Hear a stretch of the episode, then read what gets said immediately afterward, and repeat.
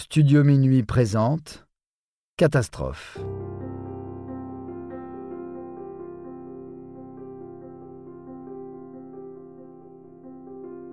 Le grand incendie de Londres de 1666.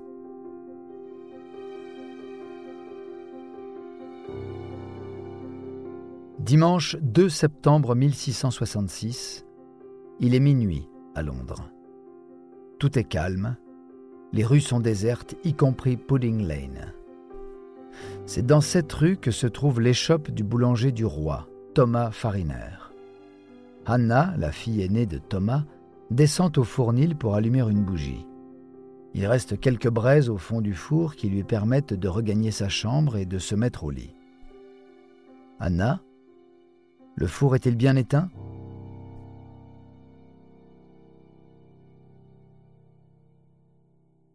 Entre une heure et deux heures du matin, toute la maisonnée farineur est debout, toussant à s'arracher les poumons. Une fumée épaisse monte les escaliers à l'assaut des étages d'habitation. Thomas réagit très vite. Il intime à son fils et à sa fille de sauter par la fenêtre car il est impossible d'emprunter l'escalier. Il fait de même en encourageant sa servante à le suivre. Mais elle a peur et n'ose pas sauter. Thomas et ses enfants se retrouvent dans la cour. Ils contemplent, impuissants, leur maison gagnée par les flammes. Pire, des flamèches tombent sur les fagots entassés là. Le vent souffle dans l'air sec de cette nuit d'été. Les farineurs se mettent à crier au feu pour alerter les voisins et trouver de l'aide. Qui peut les aider?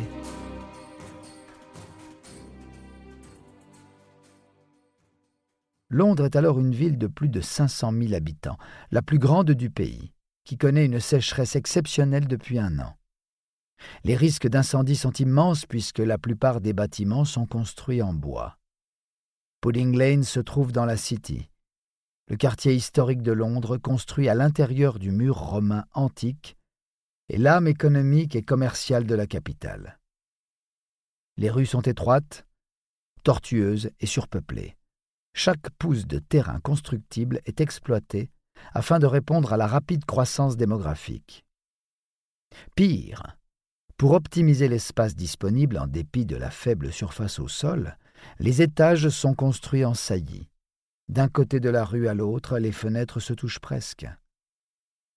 Conscient du problème, le roi a interdit l'année précédente ce genre de construction et autorisé l'emprisonnement des bâtisseurs contrevenants ainsi que la démolition des bâtiments dangereux.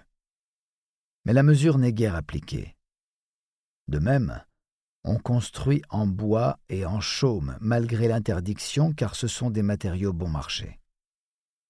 Le feu se propage à l'auberge voisine de la maison des farineurs, tandis que les cloches se mettent à sonner. Peu à peu, le ciel s'illumine, comme en plein jour. Au XVIIe siècle, à Londres, les incendies sont chose courante.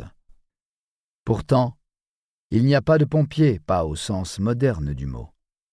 Les quelques fourgons d'incendie très rudimentaires se montrent totalement inefficaces. Il existe une milice locale, les Trained Bands, pour répondre aux divers types d'alertes. Ils sont aidés par quelques habitants de bonne volonté qui ont récupéré l'équipement entreposé dans l'église locale seaux, jets d'eau et crochets à feu. La meilleure façon d'arrêter le feu est d'abattre les maisons proches de celles qui brûlent pour éviter que le feu ne se propage. Mais les voisins des farineurs s'opposent à cette mesure. On envoie donc chercher le maire, Thomas Bloodworth, qui est le seul habilité à pouvoir imposer cette décision. Le temps qu'il arrive, les demeures voisines ont déjà pris feu car le vent souffle. La lâcheté du maire révèle toute son ampleur quand il déclare, en s'enfuyant, qu'une femme pourrait éteindre l'incendie en pissant dessus. A l'inverse, le courage du duc d'York, frère du roi, est sur toutes les lèvres. Accouru, il fait en sorte de coordonner les secours et de prendre des mesures efficaces.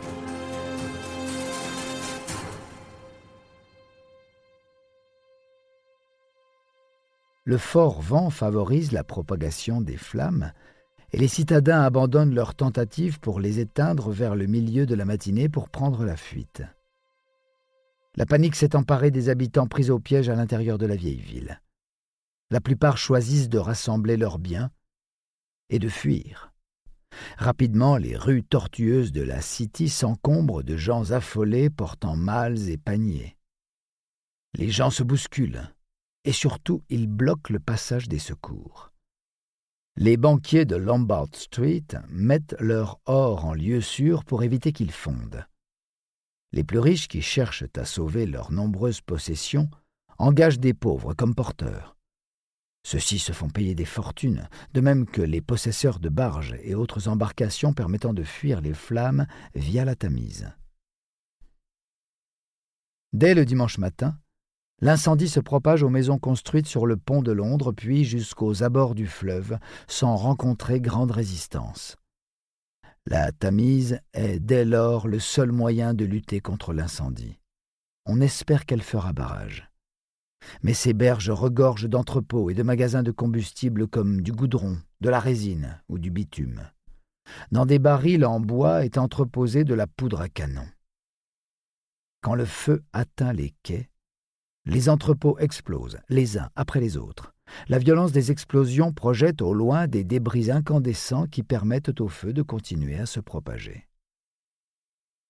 Le feu qui a sévi du 2 au 5 septembre 1666 a détruit 80% de la City de Londres, consumant 13 200 maisons, essentiellement faites de bois, 87 églises et la cathédrale Saint-Paul.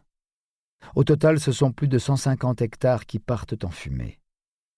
Un tiers de Londres a été détruit et environ 100 000 personnes se sont retrouvées sans abri. Les pouvoirs publics tireront des leçons de ce très lourd bilan et plusieurs lois seront votées en vue de la reconstruction. Le cœur de Londres sera reconstruit en pierre, non plus en bois. On prévoit des rues plus larges et des espaces verts. Malheureusement, l'incendie a engendré une cruelle pénurie de main-d'œuvre car nombreux sont ceux qui ont quitté la capitale pour ne plus y revenir.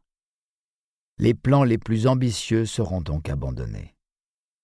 Durant ces jours terribles, les Londoniens ont connu la peur puis le désespoir. Quand le brasier s'apaisa enfin, une grande partie de leur ville n'était plus que ruine et désolation. Mais ils relevèrent leurs manches et entreprirent de reconstruire une ville plus saine, Et cette reconstruction fut une renaissance. De nouvelles rues, des égouts, des trottoirs, de l'espace pour que circule l'air et que s'envolent les miasmes. Londres entra ainsi dans la modernité avant toutes les autres villes d'Europe.